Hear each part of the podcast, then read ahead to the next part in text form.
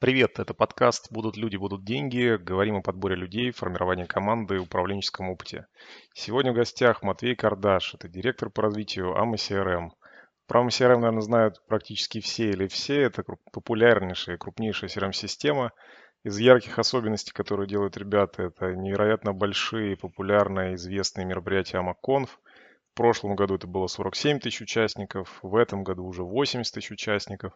Короче, ребята качают стадионы и площадки. Да, мы и сами на самом деле и пользуемся АМА уже лет 6 или 7, и партнеры АМА уже тоже лет 5. Поэтому, Матвей, спасибо, что пришел. Да, конечно, спасибо, что пригласил, что так э, любезно представил и про мероприятие упомянул. Да, мы ими очень гордимся и стараемся каждый год делать все масштабнее, больше. Ну, иначе неинтересно. Расскажи, пожалуйста, про твою команду. Как она выглядит? Кто эти люди? Команда, на самом деле, очень разношерстная. Это как продавцы, это ребята, которые занимаются нашей партнеркой, это отдельная немножко история стезя. Это маркетинг. Ну, у нас маркетинг в основном это ивенты, как ты правильно упомянул, это преимущественно мероприятия, онлайн, офлайн формата. Ну, онлайн мы вынуждены сейчас делать периодически. Мы не очень любим этот формат. Ну, пандемия все-таки она диктует э, определенные условия игры на этом рынке. Ну и, конечно, у нас это контент-маркетинг. Мы на него тоже в свое время делали очень большую ставку, и он нас очень здорово популяризировал, потому что несколько лет назад именно за счет контент-маркетинга, публикации в нашем блоге, того, что мы развивали наш YouTube-канал, проводили исследования отделов продаж. Ну, то есть под видом тайных покупателей звонили в какие-то отделы продаж, которые что-то продавали. Но на самом деле это не абы какие-то компании рандомные. Мы ткнули пальцем и вот давайте в эту позвоним.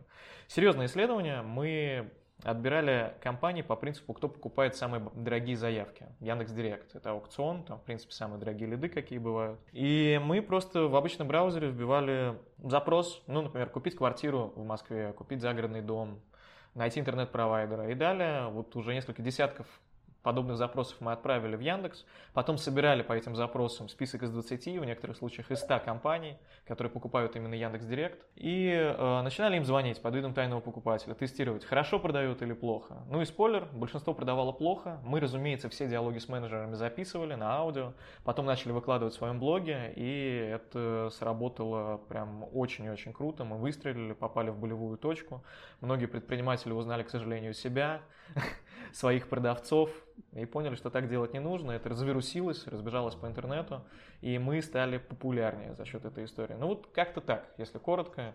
Какая у нас команда? Я видел даже несколько подражателей вашей вот этой стратегии, которые делали примерно то же самое, продавая тем самым свои консалтинговые услуги. Да. Как вариант. Скажи, пожалуйста, сколько человек у тебя сейчас? Ох, боюсь соврать. Это ну, порядка, ну, на самом деле, нет, слушай, команда не очень большая, это 16 человек. Могу 16 человек твоих. Посмотреть. Да, да.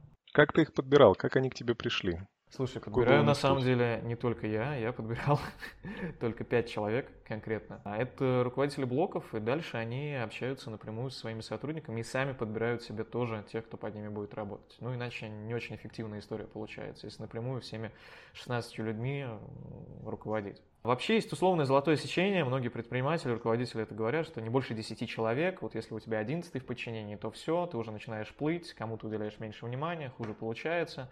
У меня еще проще, 5 человек, фокус на них, а дальше они уже распределяют задачи между своими сотрудниками. Ты брал ребят с рынка труда или ты брал их по рекомендации? Все с рынка Вспомнишь? труда. На самом деле никто не приходил по рекомендациям. У нас э, такая философия вообще в найме не только у меня в отделе, а в целом в нашей компании. История следующая. То есть есть такая штука, мы в нее очень сильно верим, как ДНК нашей компании. Оно исходит напрямую от самого главного человека, от нашего генерального директора, основателя Михаила Таковинина. И он, в свою очередь, убежден в том, что людей нужно подбирать таких, с которыми ну, будет комфортно работать. И, разумеется, они должны отвечать каким-то критериям. У нас не работают просто хорошие люди. Это должны быть ответственные ребята, адекватные, разумеется. И мы в интервью стараемся задавать вопросы, которые выявляют как раз-таки, насколько человек адекватен, неадекватен. Ну и пытаемся на каком-то невербальном уровне тоже определить в процессе диалога, подойдет или не подойдет. И есть еще такой момент, мы любим, ну как бы это ни прозвучало, ребят, которые немножечко себя в чем-то недооценивают. Ну, то есть, это не люди, которые пришли на собеседование и говорят, ой, у меня не получится. Нет, это ребята, которые немного в себе сомневаются, и за счет этого сомнения они хотят стать лучше. То есть они понимают, что есть какие-то слабые стороны, прекрасно дают себе в этом отчет, и будут работать над собой, будут улучшать себя для того, чтобы эти слабые стороны прокачать. И мы стараемся находить именно таких людей. Я сам был таким, когда несколько лет назад пришел в компанию на позицию стажера. Я вообще если мне память не изменяет, это было то ли 7, то ли 8 лет назад. Скорее 8. Я работал на полставки в AMA был таким сотрудником а, на побегушках, занимался всем подряд, и ютубом немножечко, и продажами, холодные обзвоны делал, к слову, с этого начинал. И я понимал, что, ну, я не очень как бы высококвалифицированный специалист. У меня по факту вот именно в продажах, в IT не было большого опыта. До этого я вообще занимался, ну, условно, медиакоммуникациями, сейчас так это модно называют.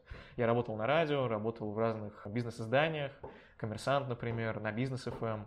То есть понимание, что такое бизнес, было но и было желание неуемное работать именно в этом направлении, а не посвятить всю свою жизнь именно радио, какому-то медиа.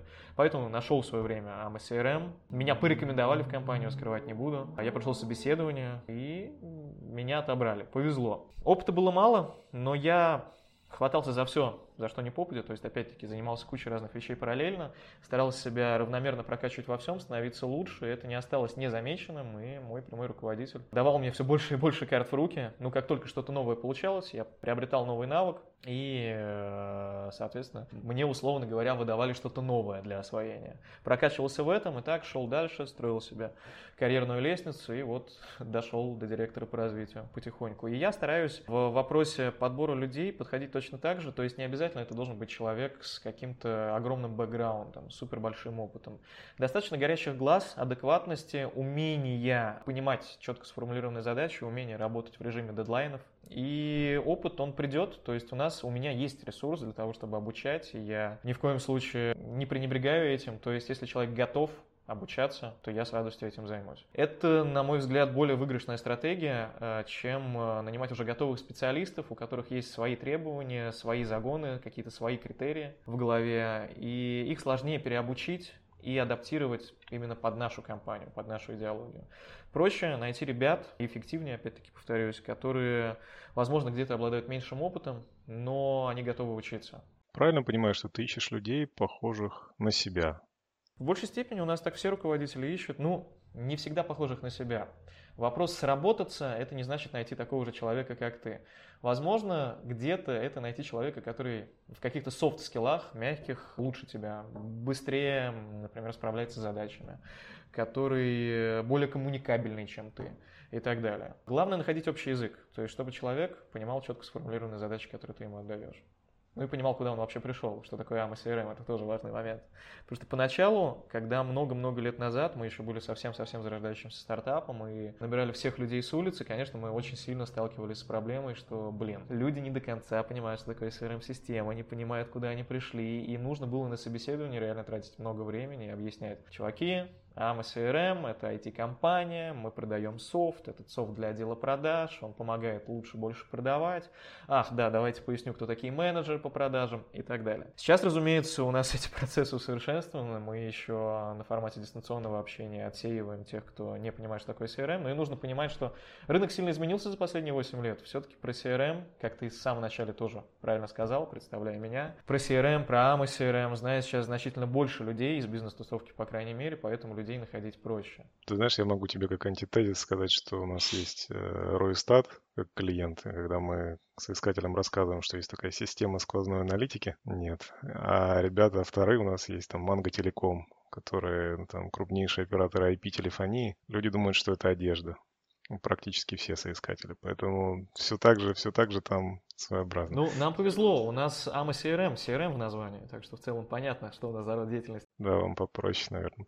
Скажи, а как вы тестируете на адекватность? Ты сказал, что вы берете только адекватных людей. Это субъективный критерий или у вас есть какие-то ваши прям вопросы. Мы верим в такую историю, как э, общая ДНК в компании. Оно исходит напрямую от руководителя от генерального директора. И, разумеется, в свое время, когда мы только-только начали строить команду, напрямую, ну, в момент стартапа, я думаю, во многих компаниях так. Ты не тратишь деньги на то, чтобы нанять какого-то специалиста извне, чтобы на аутсорс пустить подбор персонала.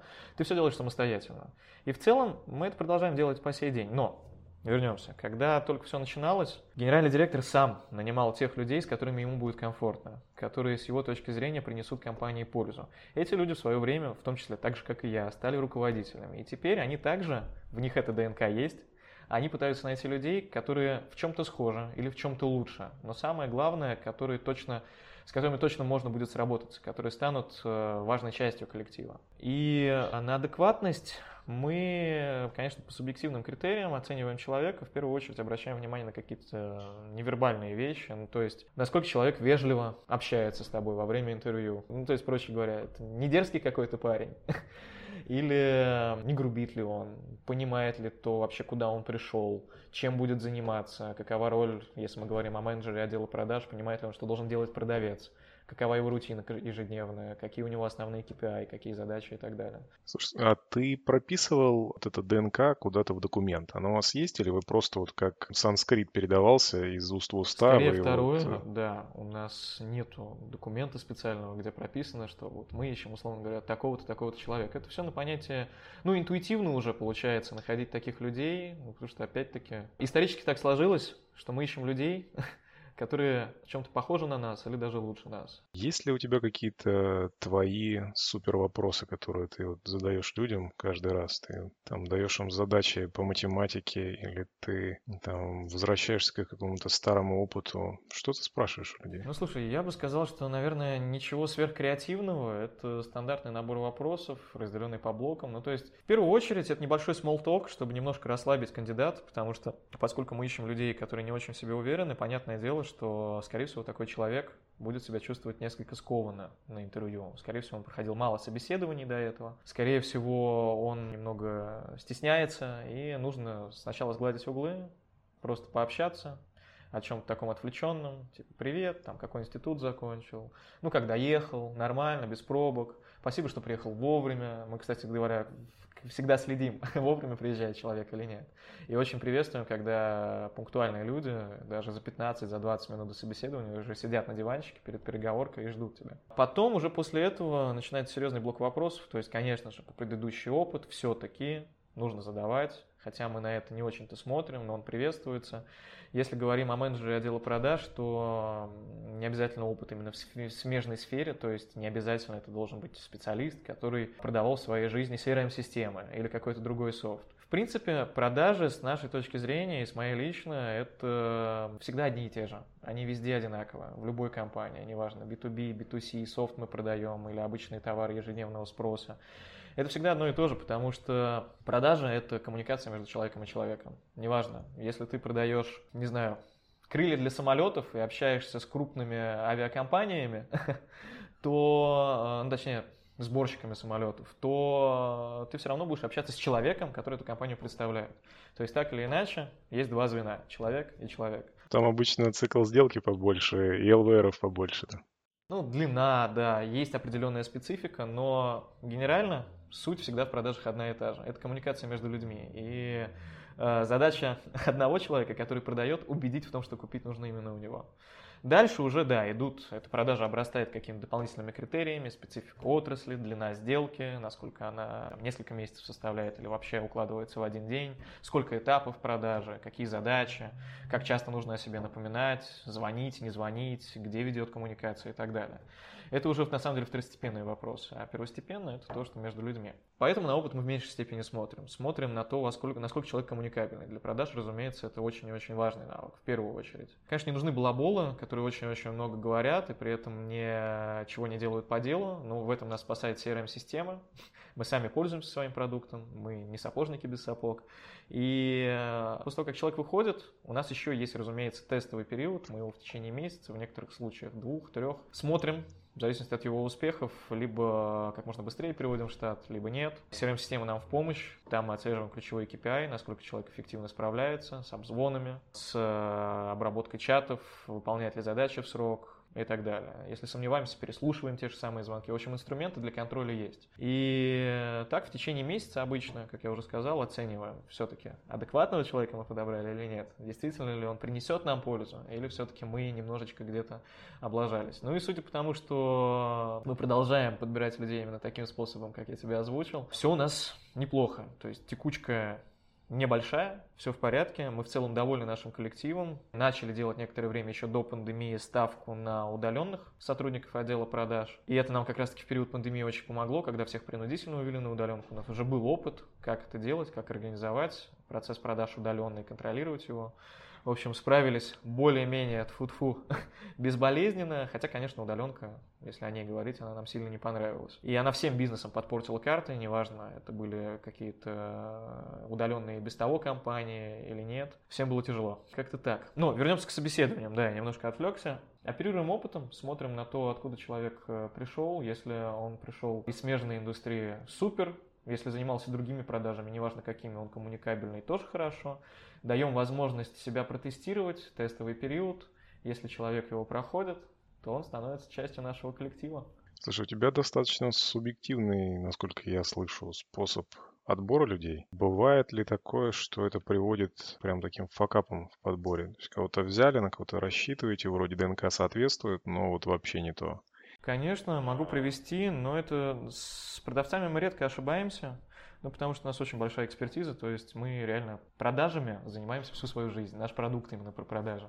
Мы понимаем, каким требованиям должен соответствовать человек. Были ли факапы за последнее время именно в подборе? Если да, то В подборе были, но это не продавец. Я не знаю, насколько это будет релевантно именно для твоего подкаста. Абсолютно. Это абсолютно релевантно, да? Это факап с человеком из контента. У нас есть свой э, видеопродакшн, и некоторое время назад у нас было достаточно много видеографов, которые занимались, соответственно, съемкой. У нас есть основной продукт, который мы выпускаем нашим отделом контент-маркетинга, это кейсы, видеокейсы. То есть мы приезжаем к нашим клиентам и показываем, как они пользуются AMA и каким результатом это привело. И было дело, что мы вот как раз-таки сделали небольшую ошибку, наняли человека с опытом. У него было свое мнение, свое видение, и поначалу он приносил действительно очень-очень много пользы нашему отделу, то есть у нас выросло качество съемки, у нас выросло качество монтажа, наши ролики стали лучше, но поскольку у человека был бэкграунд, и он видел, что у нас как бы контент-маркетинг такой еще на зачаточном уровне, условно говоря, то есть видео мы сами учились снимать, и он вроде как был, ну, такой внегласной звездой, потому что обладал большим количеством навыков, большей экспертизой, большим опытом, он начал зазнаваться, больше на себя брать ответственности, и с одной стороны это радовало, ну, молодец, вроде парень умный, хорошо справляется, но он взял на себя так много ответственности, что в итоге не справился с поставленными задачами. И когда он начал косячить, видимо, его это очень сильно до глубины души задело, потому что, ну как же так, он крутой специалист, а тут косячит, ему об этом все говорят, типа, как же так, ты у нас самый классный, и такие ужасные ошибки, плохо снимаешь, плохо монтируешь, что в один прекрасный момент он, видимо, окончательно в себе разочаровался и просто не явился на съемку. Хотя это была очень ответственная съемка, ну то есть у нас была арендована техника, мы уже приехали в офис к человеку, уже все расставили, и вот ждем его, он должен приехать, все отснять, проконтролировать процесс. Человек потерялся, не отвечает на телефон, в общем, самоудалил себя из нашей компании, так никому и не сказав. Чему тебя научил этот опыт? Все-таки мы стараемся искать людей, у которых... Ну, я за себя буду говорить. Не все все-таки руководители в нашей компании так делают. Меня этот опыт научил тому, что не нужно слишком сильно полагаться на какого-то конкретного человека. Повторюсь, это было давно, по-моему, года три назад этот факап произошел. Меня это научило тому, что не нужно слишком сильно полагаться на одного единственного сотрудника, каким бы замечательным он ни был. Ценность именно в команде, и нужно, чтобы все работали одинаково хорошо. Нужна системность, нужны четко прописанные регламенты, и не нужно никого выделять ни в коем случае, потому что это будет демотивировать остальную часть команды. И в итоге человек может настолько сильно зазнаться, взять на себя слишком много ответственности и с ней не справиться. Даже несмотря на то, что вроде как у него компетенции есть. Он не справится с эмоциональным давлением и в конце концов исчезнет. В общем, меня это научило структурно относиться к э, команде, которая подо мной, и регламентировать процессы, по крайней мере, в отделе контента. Слушай, когда берешь людей без опыта, вот то, та механика, про которую ты рассказывал, как побочный эффект, ну или с минимальным опытом, с таких недозвездившихся профессионалов. Побочный эффект – это то, что экспертиза растет только внутри компании. Ну, то есть вот есть то, что вы научились делать сами внутри, но внешняя экспертиза к вам не приходит просто потому, что вы ее не покупаете. Вопрос к тебе. Как вы поднимаете вот эту внутреннюю экспертизу? За счет чего? Это какие-то курсы, тренинги, какое-то обучение проводите? Нет, просто мы каждый раз, вот, например, мероприятие, на самом деле, мне кажется, удачнее всего будет объяснить. Мы каждый раз повышаем себе планку, то есть ставим задачи, которые на первый взгляд нереально выполнить. И таким образом подстегиваем всех сотрудников, которые задействованы в выполнении этой задачи, совершенствоваться, становиться лучше, дополнительно копать информацию, дополнительно изучать какую-то матчасть, консультироваться с кем-то извне. Это нормально. Надо оговориться, все-таки у нас есть сотрудники, которые приходят к нам с большим опытом. Вот в ивент-отделе совершенно недавно к нам пришел замечательный специалист, у которого большой бэкграунд, и мы очень довольны потому что у человека совпадает ДНК с нами. Такое тоже бывает. То есть не всегда мы берем лишь тех, у кого мало опыта, для того, чтобы обучить, внедрить в человека эту ДНК, или если мы ее уже видим, то э, развить ее, сработать с нами.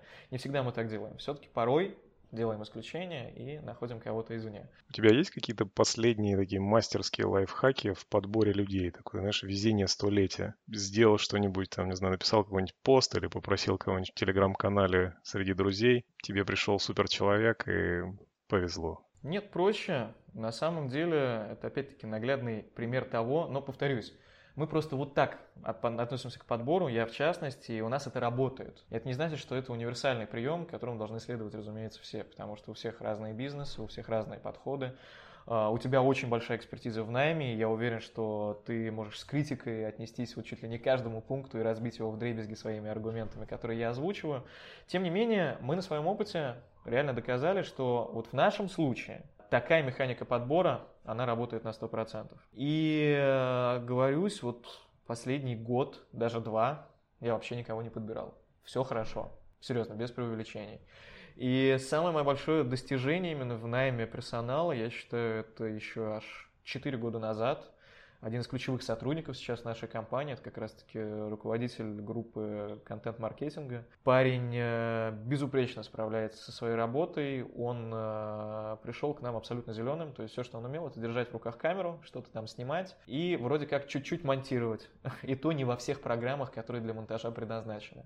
То есть абсолютно нулевой опыт. И он буквально за 4 года настолько сильно прокачался, что я уверен, если вдруг Тфу-тфу-тфу, надеюсь, такого не случится, постучу по столу, хоть и не очень верю в приметы. Если вдруг он от нас по какой-то причине, хотя сейчас нету видимых, захочет уйти, то его с руками и с ногами оторвут прямо в любую компанию абсолютно, которая заинтересована в том, чтобы видеоконтент в ней был э, на крутом уровне. Или он даже теоретически смог бы свой видеопродакшн сделать, потому что экспертиза через край. Просто человек реально за 4 года Поскольку у нас такая метода, мы регулярно повышаем планку, вот как с мероприятиями. В прошлом году сделали на, ты даже лучше меня помнишь, по-моему, на 30 тысяч человек. 47. Поэтому 47 написано, по крайней мере. 47. Спасибо, что поправил. Видишь, я даже ошибся. В прошлом году сделали на 47 тысяч человек. Тут не в прошлом, в прошлом пандемия была, в позапрошлом, в 2019. Это за счет того, что мы поездили по России, в пяти городах на крупных стадионах сделали конференции. А в прошлом году, точнее в этом, 21 мы провели конференцию супермасштабную, подключили онлайн-трансляцию, профессиональных подрядчиков наняли и повысили планку, сказали, что мы хотим что-то около 100 тысяч. Получилось 80. Мы очень довольны результатом. Это значит, что в следующий раз точно должно получиться 100. То есть мы снова повысим планку. И мы к каждой задаче так подходим, мы каждый раз повышаем планку, и за счет этого у нас сотрудники самосовершенствуются, тянутся вместе с компанией вверх, пытаются становиться лучше. Это вот наглядный пример. Три года назад человек пришел просто на собеседование, он показался супер адекватным. Он очень сильно в себе сомневался, это было видно, но огонь в глазах, он был готов становиться лучше, готов был учиться лучше снимать самостоятельно методом проб и ошибок учиться лучше монтировать. А мы, в свою очередь, терпимо к этому отнеслись. Ну, это не значит, что типа, ну, не получилось, ну ладно, в следующий раз получится. Нет, конечно. Жесткий контроль, дисциплина, дедлайны и все такое. И в итоге получилось из э, такого удачного пластилина слепить суперценного игрока команды, который у нас, кстати говоря, сейчас играет очень большую роль в мероприятиях. То есть человек пришел на позицию видеографа, снимать, монтировать, стал, ну, можно сказать, продюсером и режиссером. То есть теперь он руководит видеографами и говорит, как нужно снимать, какой стороны, где, как выставлять свет и так далее, сценарий пишет а, и все такое. Плюс, поскольку у него появилась режиссерская экспертиза, а, режиссерство это то, что очень ценно на мероприятиях, потому что мероприятие это список пошаговый, степ-бай-степ, что зачем идет, какая презентация, какой спикер следом за каким выступает, как должен бить свет, как он должен освещать спикера, в какой момент на экран выводится какая картинка за спикером, что вообще происходит на сцене глобально и так далее, что он сейчас у нас режиссер всех наших мероприятий. И это очень круто, потому что мероприятие — это наш основной источник маркетинга сейчас. То есть э, лиды мы привлекаем в основном оттуда. Да, Матвей, Поделись, пожалуйста, есть ли за последнее время какие-то книги или фильмы, которые сильно или кардинально, может быть, просто хоть как-то повлияли позитивно на бизнес и или личную жизнь? О, даже так ты вопрос ставишь. Ну, не сказать, что моя личная жизнь какая-то феерично интересная. Я обычный семьянин. Квартира, машина, жена, ребенок. Все стандартно, но все хорошо. Я всем доволен. Если говорить о профессиональной стезе, то тут, ну, я думаю, тебе многие эту книгу называли, я тут тоже не открою Америку, это 45 татуировок менеджера Максима Батарева. Очень классная книжка, я ее причем два раза прочитал, прям с упоением, он очень круто написал. Другие не пробовал, потому что наткнулся на скепсис а, от коллег, они, мол, говорили, что, ну, вот эта книжка класс, 45 татуировок менеджера, остальные просто для коммерции написаны. Они не очень. Я доверяю мнению, поэтому не стал. Да и времени, честно говоря, сейчас особо нету, потому что мы с головой погружены в том, чтобы вернуть на рельсы поток наших мероприятий, и мы боремся с пандемией в этом э, очень сложном поприще, потому что она нам постоянно ставит палки в колеса ограничения, не дает полные залы собирать и так далее.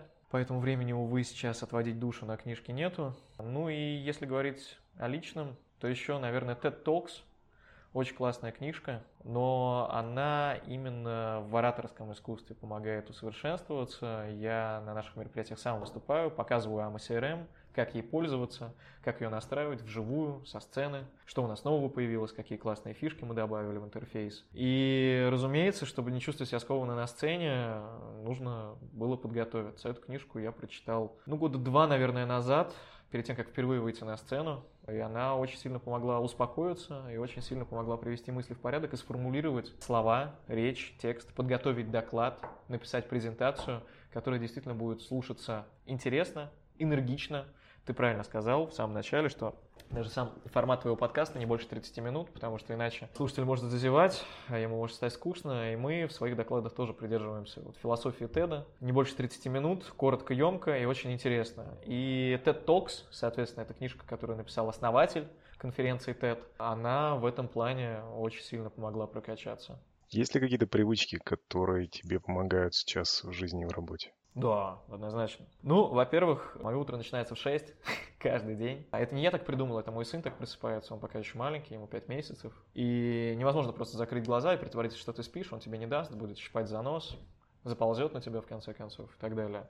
Поэтому хочешь не хочешь, приходится просыпаться, проводить время с ним, ну, Хочешь, не хочешь, я неправильно сказал, мне это приносит колоссальное удовольствие, хоть с просони. Я своей мальчике души не чаю. Провожу время с ним, параллельно готовлю себе завтрак, кофе, полтора часа мы играем, тусим по-разному.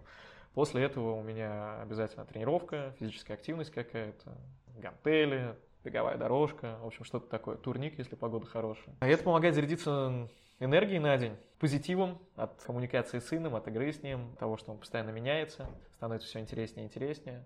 Спорт вопреки расхожему мнению, типа тренировка рано утром, она наоборот тебя истощит. Ну, я это делаю, во-первых, не на голодный желудок, во-вторых, после чашки кофе, и в-третьих, если на регулярной основе заниматься спортом, то он наоборот будет приносить больше энергии, то есть это такой реально заряд бодрости на целый день. Пожалуй, вот это ключевые ритуалы. Матвей, я тебя прошу закончить интервью тремя любыми словами на любую тему. Любые слова на любую тему. Ух ты, меня заставил врасплох. Дай подумать. Сделаю глоток воды. А, придумал, продажи надо полюбить. Такая философия. Отлично. Мне кажется, Спасибо. да, это самые подходящие слова, какие можно сказать. Спасибо, Матвей. Это был Матвей Кардаш, директор по развитию Амасера. Спасибо, Матвей. Да, спасибо большое, что пригласил еще раз. Надеюсь, было интересно, не скучно.